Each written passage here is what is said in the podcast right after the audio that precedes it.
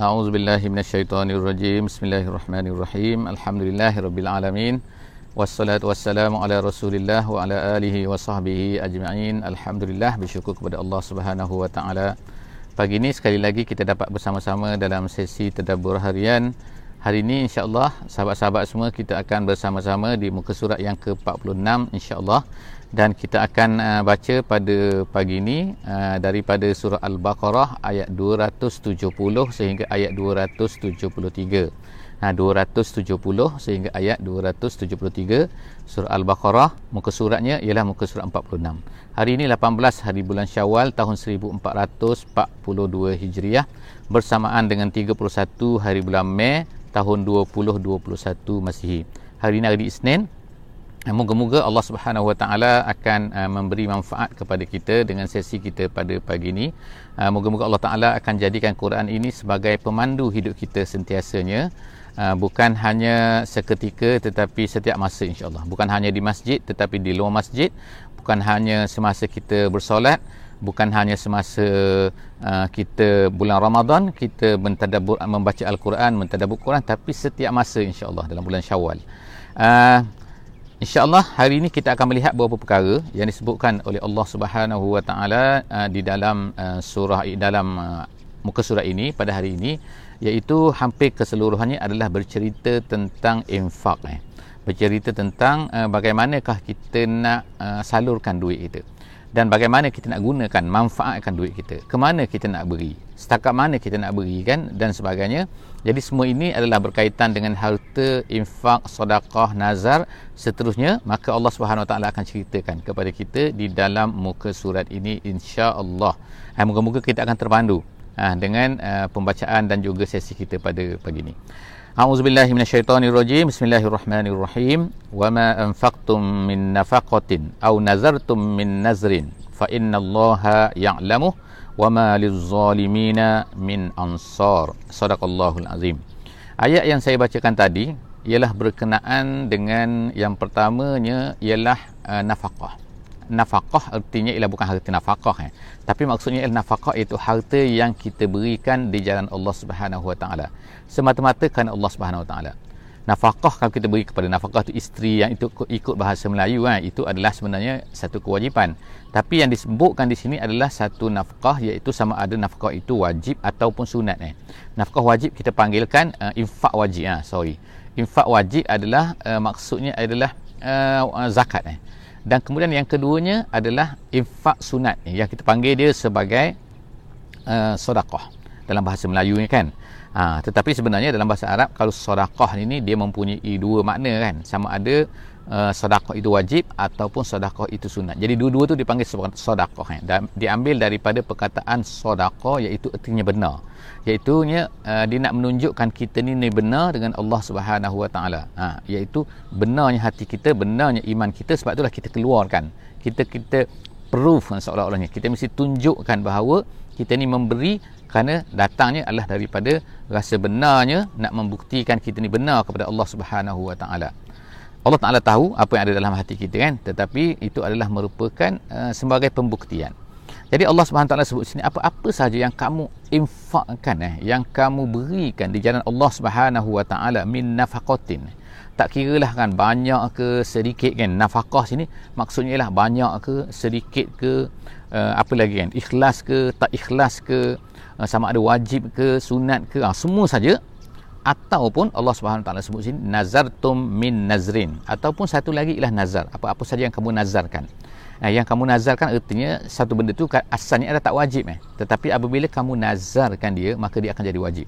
Uh, seperti seorang tu berkata uh, dia kata uh, apa ni uh, kalau aku baik daripada sakit aku ni aku nak sembelihkan aku nak hadiahkan ke aku nak infakkan ke aku nak uh, itu nama dia adalah uh, apa ni nazar Apabila seorang itu bernazar maka menjadi kewajipanlah ke atasnya menjadi wajib yang asalnya sunat saja tapi menjadi wajib atas dia untuk menunaikan perkara tersebut eh.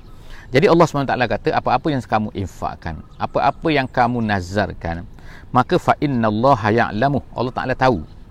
Nah, tahu apa? Tahu niat kamu, tahu keikhlasan kamu, tahu semualah kan. Makna Allah Taala tahu artinya bukan tahu semata-mata tahulah tetapi artinya adalah tahu dan Allah Subhanahu Wa Taala akan membalas apa yang ada di dalam hati kamu tu. Ha, keikhlasan kamu ke atau tidak dan sebagainya Allah Taala tahu. Jadi maliz zalimin min ansar Allah Taala sebut sini selepas daripada itu ialah apa? Iaitu maliz zalimin dan tidak adalah bagi orang zalim itu min ansar daripada penolong-penolong. Ertinya sini penolong ni apa? Iaitu yang akan dapat menghalang uh, dia daripada terkena azab Allah Subhanahu Wa Taala.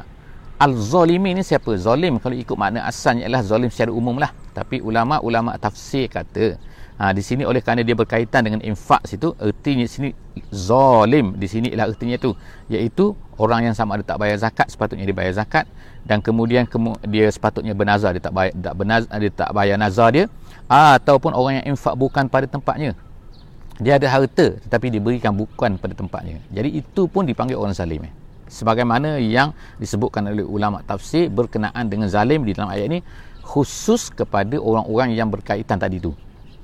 Orang ada harta orang yang tak bayar zakat orang yang menderma bukan ikhlas kerana Allah Taala orang tak bayar nazar semua tu adalah maliz zalimin. Itu orang dipanggil orang zalim. Jadi Allah Taala kata kalau orang tu zalim dia buat perkara tu maka tak ada bagi dia ansar. Tak ada siapa pun yang akan dapat menghalang daripada azab Allah Subhanahu wa taala. Seterusnya Allah SWT sebut selepas tu ialah ayat 280 271 kan.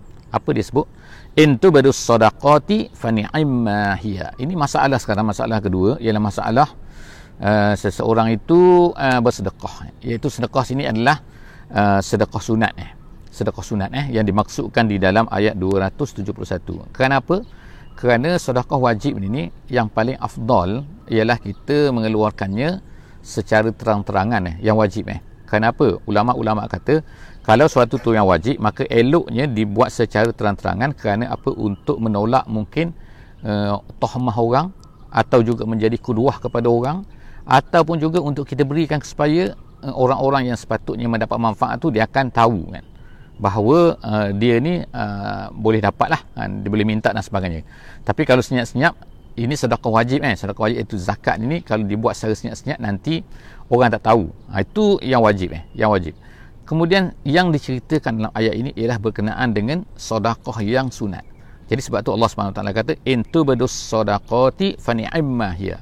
Kalau kamu bersedekah yang sunat ni maka in tubdu tubdu tu makna zahirkan maknanya tunjukkan. Fa ni'ma hiya Allah tak kata elok je tak ada jadi masalah sebenarnya kan Ha, maknanya ni kalau sedekah sunat pun kalau kita buat secara nampak pun sebenarnya adalah tak jadi masalah. Dengan syarat ialah apa dia mesti ikhlas kerana Allah Subhanahu Wa Taala.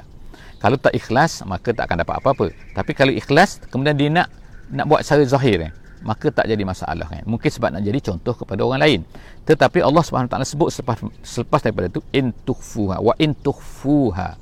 Tapi kalau dia sembunyikan, artinya kalau dia rahsiakan, dia buat secara senyap-senyap eh waktu tu hal fuqara dan kemudian diberi pada fuqara. Mana dia buat benda tu eh. Bukan dia tak buat. Rahsia-rahsia tapi tak buat tak jadi apa-apa. Ini rahsia tapi dia buat.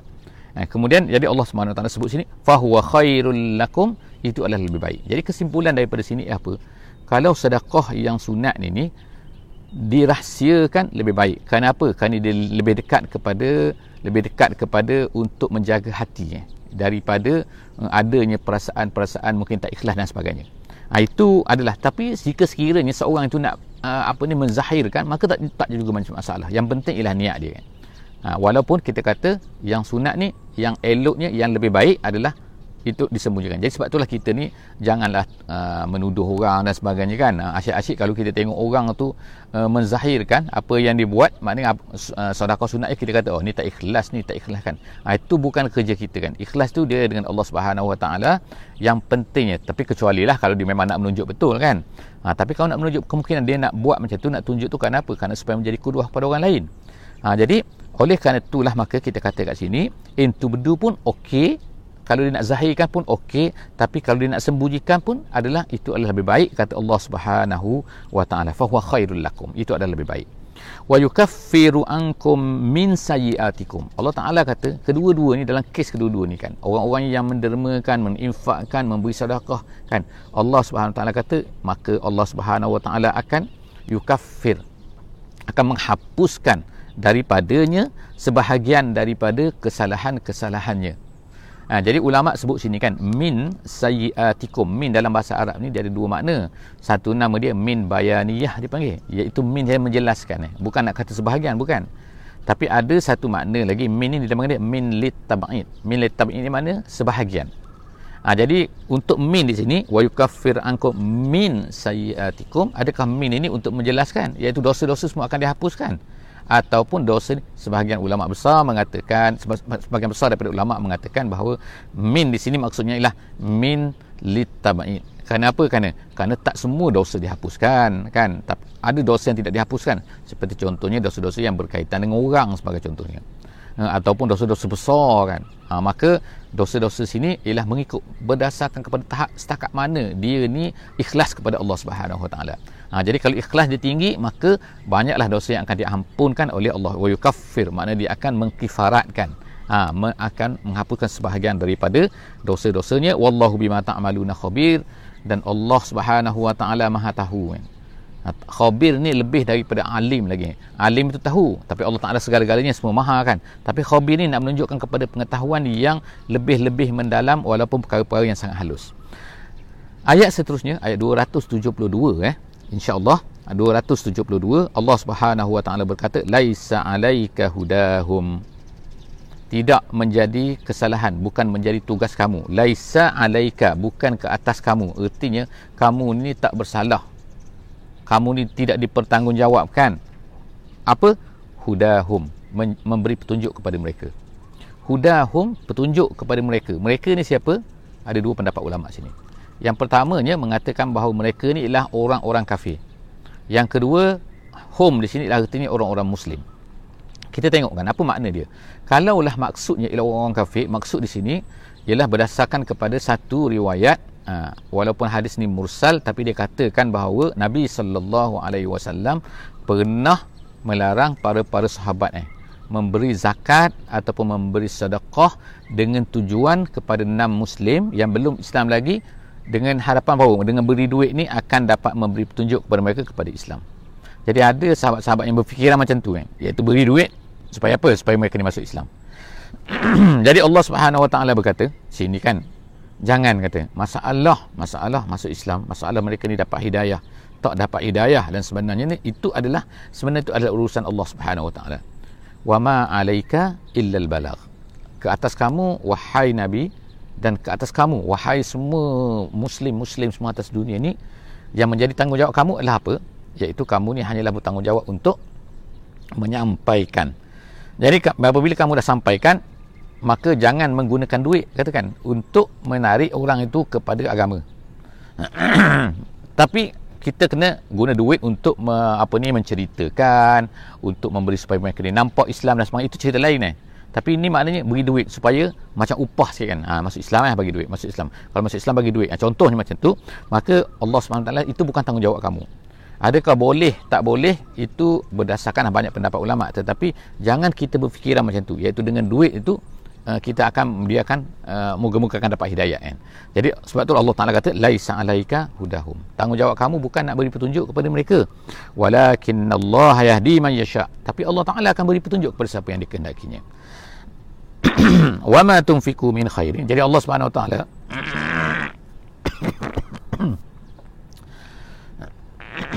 nah, minta maaf suara tak nak keluar.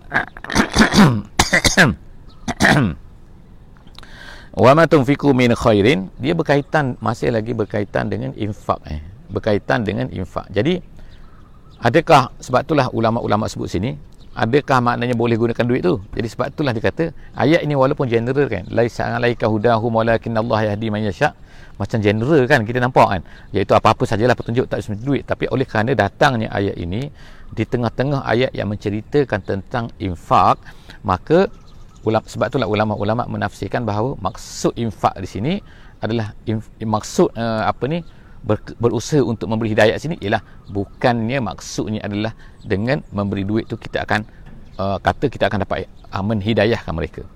Jadi kemudian Allah Subhanahu Wa Taala sebut sini ialah wa ma tunfiqu min khairin fali anfusikum. Sebenarnya apa-apa saja yang kamu infakkan sebenarnya sebenarnya adalah untuk siapa? Untuk Allah, untuk orang, untuk manusia.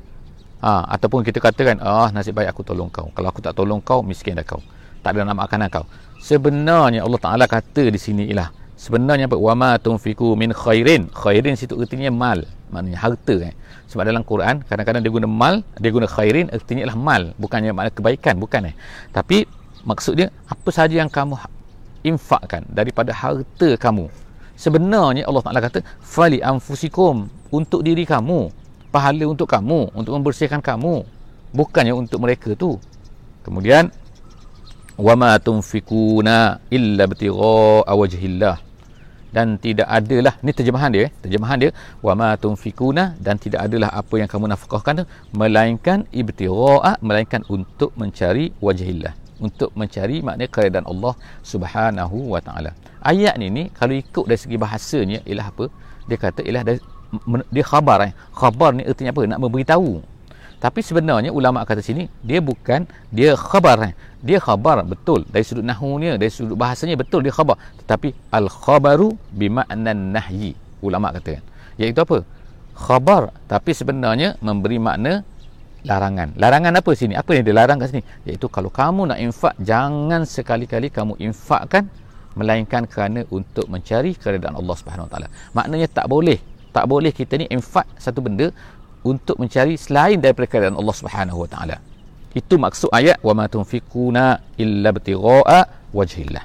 Kemudian wa ma tunfiku min khairin yuwaffa ilaikum. Allah Taala ulang lagi eh ulang lagi dan dikatakan ayat ni kan ayat ni wama tunfikuna min khairin yuwaffa ilaikum dia adalah mengukuhkan apa yang disebutkan yang tadi iaitu apa wama tunfiku min khairin fali anfusikum iaitu nak ceritanya Allah Taala nak ceritakan kepada kita iaitu apa apa-apa yang kamu nafkah ni apa-apa yang kamu infakkan apa-apa yang kamu sedekahkan apa yang kamu berikan di jalan Allah sebenarnya adalah untuk diri kamu jadi wama tunfiku min khairin yuwaffa ilaikum Allah Taala akan balas untuk kamu dan kemudian Allah Taala kata wa antum la tuzlamun dan kamu tidak akan dizalimi. Maksud tak akan dizalimi apa?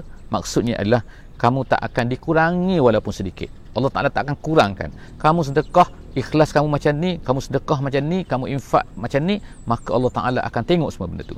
Ha, jangan takut eh. La tuzlamun, kamu tak akan dizalimi oleh Allah Subhanahu Wa Taala. Eh, tak adalah kan sini ya.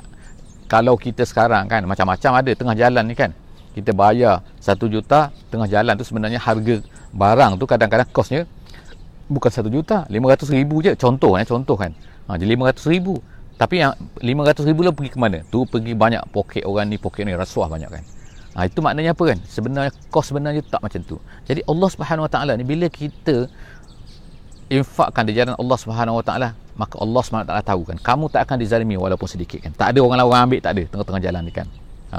Kemudian ayat seterusnya ialah ayat yang terakhir. Tapi panjang eh? Ayat yang kedua terakhir minta maaf. Pada hari ini agak panjang sikit. Iaitu apa? Apabila datangnya ayat tentang infak, menyuruh infak di jalan Allah Subhanahu Wa Taala, bersedekah di jalan Allah Subhanahu Wa Taala kan. Jadi adalah sahabat-sahabat ni yang bertanya kepada baginda Nabi sallallahu alaihi wasallam. Habis tu nak infak ni pada siapa?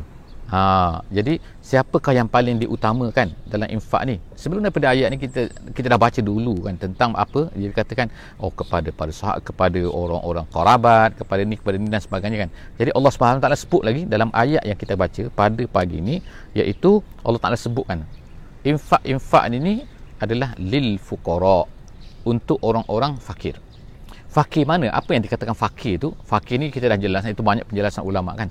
Tapi di sini secara umumnya Allah Taala kata sini ulama kata sebab nuzul ni ialah kerana ada lebih kurang ya 300 ada setengah ulama kata 400 ya.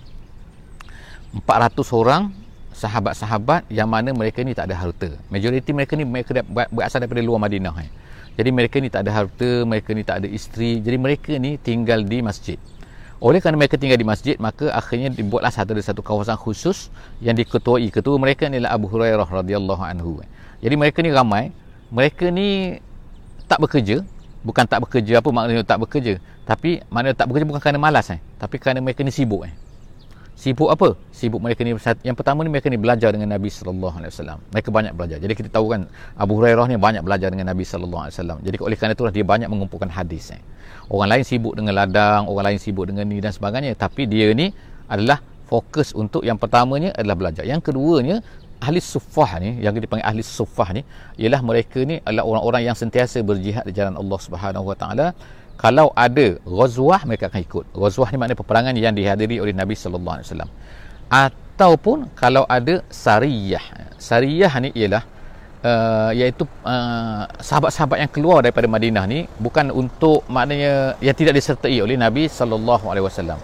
Ha, jadi mereka ni ni mereka ni akan uh, keluar. Bila tak ada Nabi tak bersama dengan Nabi maka dipanggil sebagai sariyah bila kalau ada Nabi dipanggil ghazwah. Jadi banyak sangat eh, sebenarnya sariyah-sariyah ni yang diutuskan oleh Nabi kita sallallahu alaihi wasallam. Jadi oleh kerana banyak tu sariyah tu banyak kan? Jadi para sahabat yang mengikuti sariyah ini ialah mereka ni lah ahli sufah ni akan sentiasa mengikut sariyah-sariyah ini kan? Mereka ni keluar walaupun mereka ni tak di uh, tak uh, tak bersama dengan Nabi sallallahu alaihi wasallam. Jadi itu kerja ahli sufah kan? Jadi oleh kerana itulah mereka ni kita boleh katakan mereka ni adalah sibuk kan ha, sibuk iaitu sibuk uh, tak sempat lah untuk bisnes untuk pergi bertanam sebagaimana pada sahabat-sahabat yang lain jadi Allah Ta'ala sebut sini untuk mereka lah sepatutnya fokus diberikan harta sedekah harta infak kenapa? kerana mereka ni menghabiskan masa banyak masa mereka ni terhabis terguna untuk belajar Islam itu yang pertama yang keduanya adalah untuk berjuang di jalan Allah Subhanahu Wa Taala menyebarkan Islam. Jadi oleh kerana itulah ulama-ulama kata di zaman moden ini walaupun dah tak ada ahli sufah tapi kita sepatutnya memfokuskan infak kita pada perkara ni. Perkara yang dibuat oleh ahli sufah ni. Iaitu apa? Mereka ini adalah belajar Islam. Dan yang kedua mereka ini adalah iaitu kepada orang-orang yang menggunakan harta mereka untuk menyebarkan Islam. Ha, jadi itulah dikata lil fuqara. Jadi mereka ni dipanggil digelar oleh Allah Subhanahu Wa Taala di sini sebagai orang-orang fakir. Allazina uhsiru fi sabilillah. Uhsiru ni terkurung kalau ikutnya. Kan terkurung tertahan. Tak boleh. Maknanya mereka ni uh, apa ni? Tak boleh nak pergi berniaga. Macam orang lain kan. Mereka tak boleh ni tak boleh. Dan macam-macam sekali. Jadi Allah Subhanahu taala sebut sini mereka ni tertahan di jalan Allah Subhanahu wa taala eh. Bukan tertahan maknanya tapi tertahan maksudnya oleh kerana mereka ni terhad. Masa mereka ni kan. La yastati'una darban fil ardi. Mereka ni tak boleh nak keluar. Tak boleh nak keluar maknanya la yastati'una tak boleh dorban dorban tu maknanya ber, ber, berlayar mereka tak boleh bermusafir tak boleh pergi bisnes ah, itu nama la yastati'un mereka tak mampu nak buat macam orang lain kan? Ha, yang apa ni yang mampu untuk berjuang kan mampu untuk apa ni pergi bisnes dan sebagainya. Yahsabuhumul jahilu aghniya minat ta'afuf. Dan mereka ni pula sifat mereka Allah Taala sebut sini apa? Mereka ni ni kan mereka ni tak meminta-minta. Mereka tak adalah pergi minta orang kan? Minta pada ni. Sebab apa? Itu nama dia ta'afuf kan ta'afuf ni ialah sifat tidak meminta-minta walaupun mereka ni miskin. Jadi Allah SWT sebut sini uh, apa ni? Orang-orang yang kaya orang-orang yang tak tahu ah minta maaf. Orang-orang yang tak tahu al-jahil Allah Taala kata sini kan? Iaitu mereka ni orang orang kaya yang jahil agniya agniya yang jahil ni mereka sangka bahawa mereka ni okey tak miskin pun tak miskin pun. Tapi sebenarnya mereka ni adalah miskin. Tapi kenapa dikatakan mereka ni tak miskin sebab mereka ni ta'afuf mereka ni tak minta ta'arifuhum bisimahum Allah Ta'ala kata sebenarnya kamu boleh kenal mereka dengan apa? dengan simak mereka simak ni apa? iaitu mereka tanda-tanda tanda-tanda mereka apa? ulama-ulama sebutlah di antara tanda-tandanya ialah uh, simah ni maknanya ialah alamah eh. alamah mereka iaitu apa? mereka ni tawaduk mereka ni lebih suka uh, apa ni Uh, bersusah ada kesan-kesan susah kesusahan eh, pada diri mereka kan makna mungkin cara pakaian mereka ke kadang mereka ni selalu lapar ke. Tapi mereka ni tak meminta. Mereka ni senyap saja. Jadi Allah Taala kata ta'rifun kamu kenal mereka ni. Kamu boleh tahu mereka ni. Melalui tanda-tanda yang ada pada mereka la yasaluna nasa ilhafa. Tapi mereka ini tak pernah minta kepada orang lain ilhafa. Ilhafa tu maknanya ialah bersungguh-sungguh. Minta kadang-kadang minta minta minta kan. Nak nak nak kan. Kadang-kadang ada kan orang-orang yang setengah-setengah tu kan yang minta tu terlalu menekan eh. Ha. Dia menekan orang sampai tension orang yang uh, diminta tu kan. Kenapa asyik minta minta minta kan. Ha itu itu nama dia ilhafa. Jadi orang ni ni apa ni? Para fuqara fuqara uh, ni ahli sufah ni mereka tak buat macam tu mereka ada yang kata mereka ni minta juga tapi minta mana sekali je mereka tak ada ilhafa menekan-nekan menekan-nekan oh sampai rasa tertekan kita ni. Kenapa terlalu meminta mereka. Ah tak ada. Perkara tu tak ada pada mereka. Jadi oleh kerana itulah maka Allah Subhanahu Wa Taala sebut ni wa ma tunfiku min khairin fa innallaha bihi alim. Ha, sepatutnya sepatutnya uh, apa ni infak-infak sepatutnya hadiah-hadiah sepatutnya sedekah-sedekah sepatutnya ialah apa ni disalurkan kepada mereka ni kepada orang-orang yang macam ni lah eh, yang sepatutnya diberikan. Fa innallaha bihi alim. Apa yang kamu apa yang kamu beri apa yang kamu infakkan tu Allah Subhanahu wa taala tahu. Fa innallaha bihi alim. Allah Taala kata ayat yang terakhir insyaallah ayat 273 Allah Subhanahu wa taala 74 eh minta maaf eh 274 ha. Allazina yunfikuna amwalahum bil-laili wan-nahar ayat terakhir ini ialah pujian Allah Subhanahu wa taala Allah Taala memuji uh, orang-orang yang menginfakkan harta dia di jalan Allah Subhanahu wa taala. Yang pertama Allah Taala sebut ni bil laili wan nahar di malam dan juga siang. Wasirron wa alaniyah secara senyap-senyap dan secara terang-terangan. Jadi Allah Taala sebut sini yang pertamanya pada tanpa makna terikat dengan waktu. Itu yang pertama kan. Sebab tu disebut malam dan juga siang. Kemudian sirron wa alaniyah iaitu dalam apa-apa ketika dalam apa-apa suasana sekalipun Ha, jadi makna bila-bila masa, apa-apa ketika, sejuk, panas, susah, senang, Allah Ta'ala memuji ini dan dikatakan ayat ini adalah turun uh, kepada beberapa orang sahabah iaitu seperti Uthman bin Affan dan juga seperti Abdul Rahman bin Auf. Mereka adalah orang yang kaya, sahabat yang kaya, jadi mereka ini selalu menderma kan. Dan derma mereka ni ataupun infak mereka ni ataupun sedekah mereka ni tak kira masa, tak kira hari, tak kira apa kan. Jadi Allah Taala puji mereka ni allazina yunfikuna amwalahum bil laili wan nahar wa sirran wa alaniyah. Dalam setengah riwayat setengah penafsiran dia kata kenapa didahulukan malam sebelum daripada siang? Kenapa didahulukan sirron sebelum daripada alaniyah? Sirron tu makna rahsia kan. Lail maknanya malam kerana didahulukan malam sebelum daripada siang didahulukan rahsia sebelum daripada alaniyah ialah untuk menunjukkan uh, ulama tafsir kata untuk menunjukkan bahawa apa? Malam lebih lebih afdal daripada siang. Bukan waktu eh bukan waktu. Tapi maksudnya ialah dalam keadaan orang tak tahu. Dalam keadaan orang tahu tu lebih afdal daripada orang tahu. Kecuali dengan sebut-sebut sebab-sebab yang kita sebutkan uh, tadi kan. Ha, itu uh, Allah Taala puji sini falahum ajruhum. Allah Taala kata bagi mereka orang yang buat macam tu bagi mereka mendapat pahalanya. Tapi tak kira kan tak mesti siang tak kira malam eh. Maknanya tak kira tak, tak kira terang ataupun tak terang kan sebagaimana yang kita ceritakan tadi kan. Maknanya dua-dua tu yang pentingnya ikhlas. Kalau ikhlas maka dia akan mendapat pahalanya inda rabbihim dan wala khaufun alaihim wala hum yahzanun. Dan Allah Taala kata maka dia tidak akan takut dan dia tidak akan sedih. Allah Taala hilangkan perasaan ni kan. Yang kita selalu sebut iaitu apa kan perasaan takut dan juga sedih ni inilah dua benda yang menghantui manusia kan?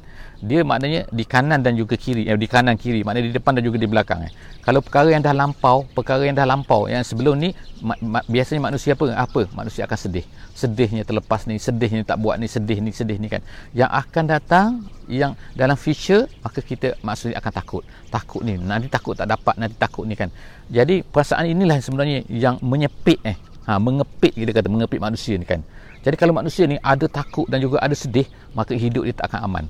Jadi sebab itulah manusia yang akan lega, yang akan tak, tak rasa tak ada masalah ialah apabila hilang kedua-dua ni. Hilang rasa sempit, hilang hilang rasa sedih, hilang rasa takut, maka dia akan aman damai insya-Allah diberi ketenangan hati oleh Allah Subhanahu Wa Taala. Jadi setakat itulah saja uh, sesi kita pada sesi tadabbur kita pada hari ini daripada muka surat 46 insya-Allah jumpa lagi dalam sesi akan datang di muka surat yang ke-47 insya-Allah. Esok hari insya-Allah eh, kalau tidak ada masalah insya-Allah esok hari insya-Allah taala pukul 6 pagi insya-Allah. Kita bersama-sama dalam tadabbur muka surat 47 wallahu alam bisawab aku qauli hadza wa astaghfirullahal azim.